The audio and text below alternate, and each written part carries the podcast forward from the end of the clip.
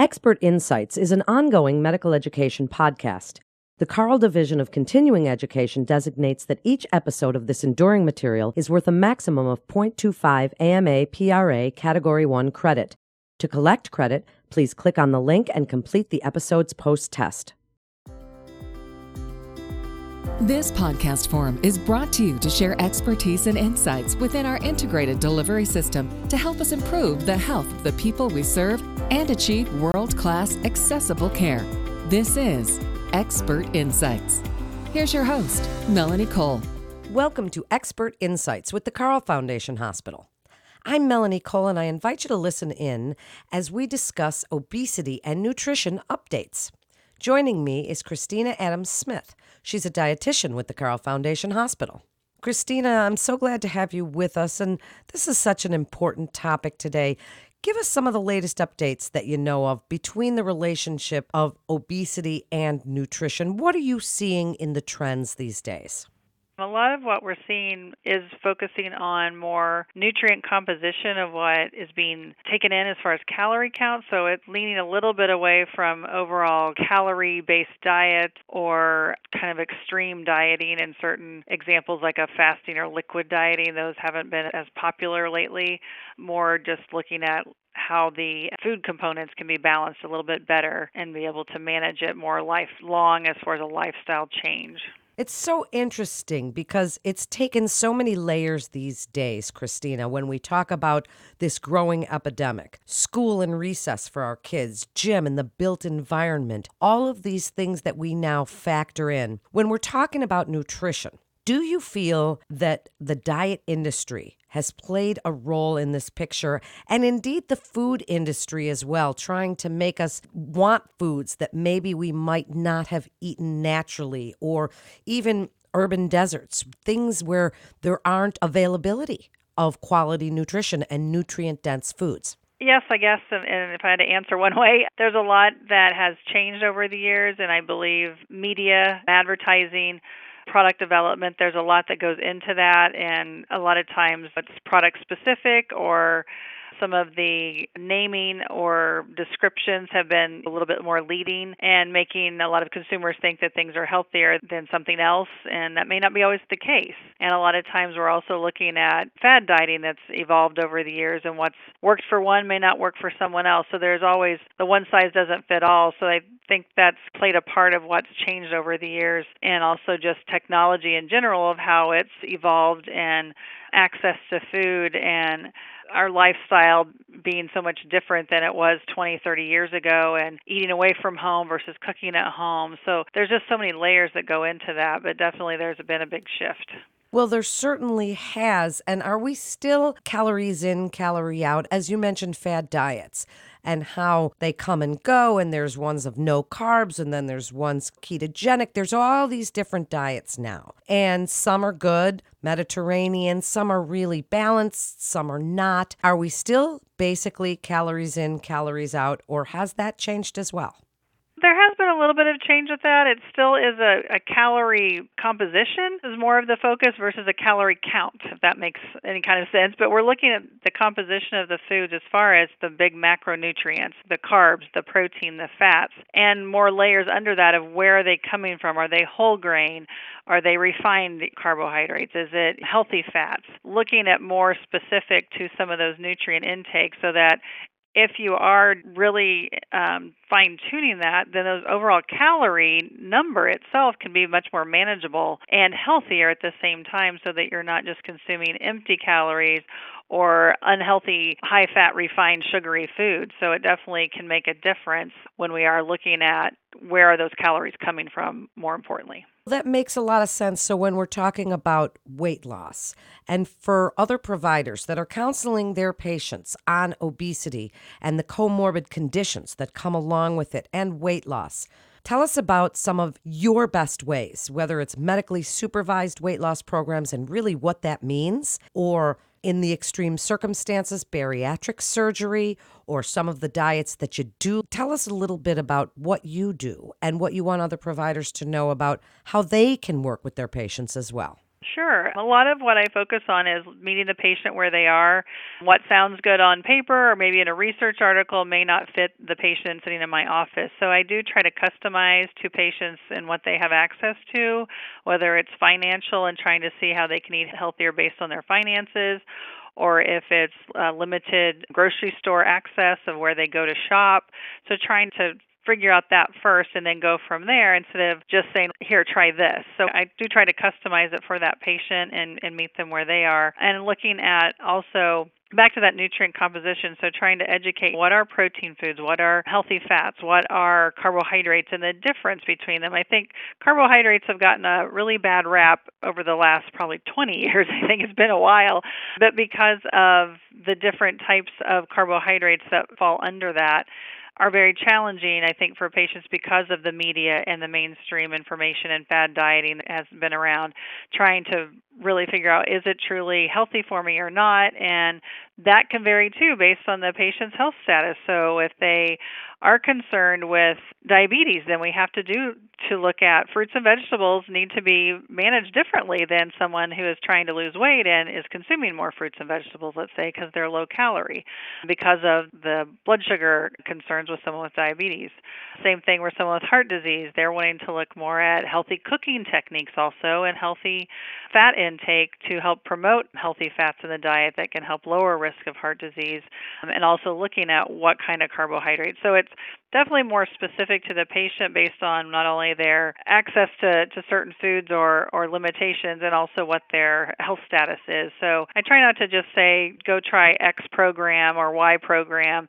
It's more about what they have access to, what they're comfortable trying. Also, I do have patients that are interested in some kind of planned program that they can follow that will just take the guesswork out of it, and that's perfectly fine.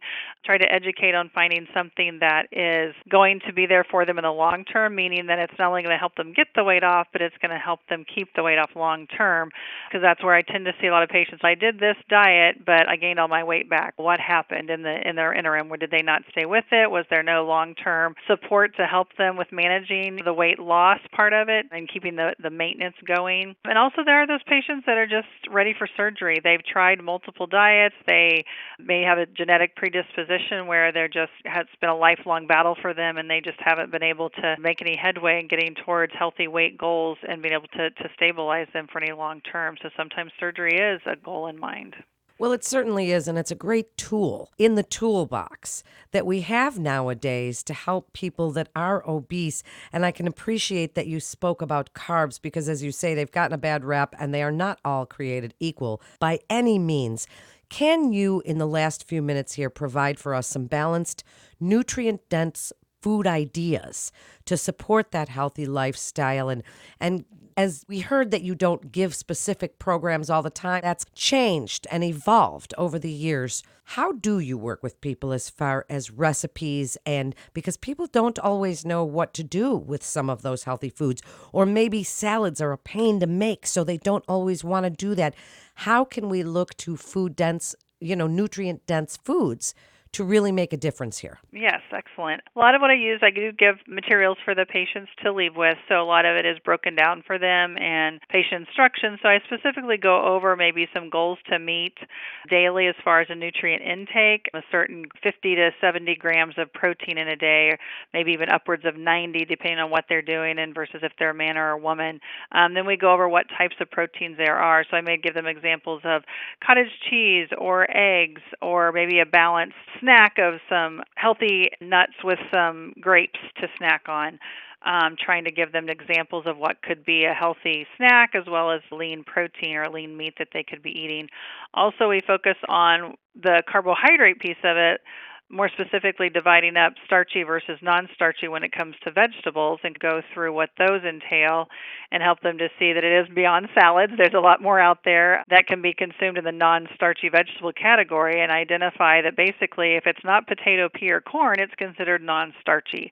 So that kind of opens up the door a little bit more, and this is where some of the misinformation I think that I find from patients has come from, is they feel like some of those non-starchy vegetables, such as maybe a carrot or uh, onion, they've gotten bad raps because they're considered high sugar. So we go over the fiber content and the, how the body breaks things down. So I do take it into a little bit more detail to help them understand that carrots and onions can be much healthier than eating a, a potato, corn, and pea at every meal. So we talk a little bit about how to meal plan using some of those tools, the healthy fats as far as cooking with olive oil, pan sprays, maybe some healthy nuts that they can include at breakfast, lunch, and dinner. They could put slivered almonds in yogurts or cereals to help boost the healthy fat and a little bit of protein. They could sprinkle sunflower seeds on salads at lunch, and then they could easily use those healthy oils when cooking if they're at home for dinner cooking a meal.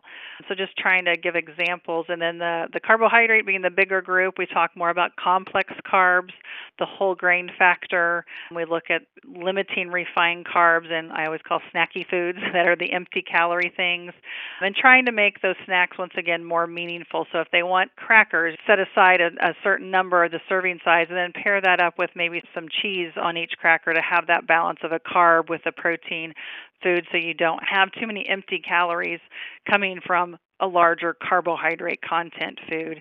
And then once again with the fruit, same thing, just trying to balance some of the fruits when they're eaten with something that's a non-carbohydrate food as well. So once again, it could be cheese and strawberries t- together as a snack. So meal planning using a little bit breakdown of those three areas of healthy fats, proteins, and those carb foods, and then also looking at where those carbs are coming from and maybe looking at if they're interested in using some kind of app that would track their food record so they can see the nutrient breakdown, or if they want to do it old school and just write it down and keep track that way too. A lot of times I recommend patients come back to see me, say three to six months down the road, possibly bring food records so we can see how the progress is going. Obviously, I, they have access to be able to check progress if they need it along the way, or they can always come back sooner. So it, it is up to the patient as far as how much accountability they would like from me in helping with this. And I do provide different websites as far as recipes that can be found. There's Pinterest has always been a, a popular spot for most, and most people are aware of that. So there's always a lot of information there.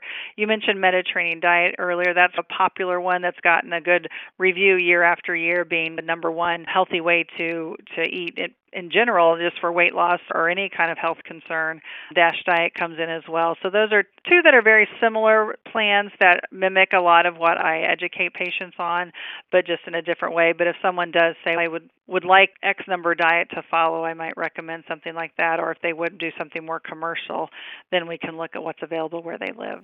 And as we wrap up, do you have any final thoughts for other providers on when you'd like them to refer to your department for patients and getting help with obesity and nutrition?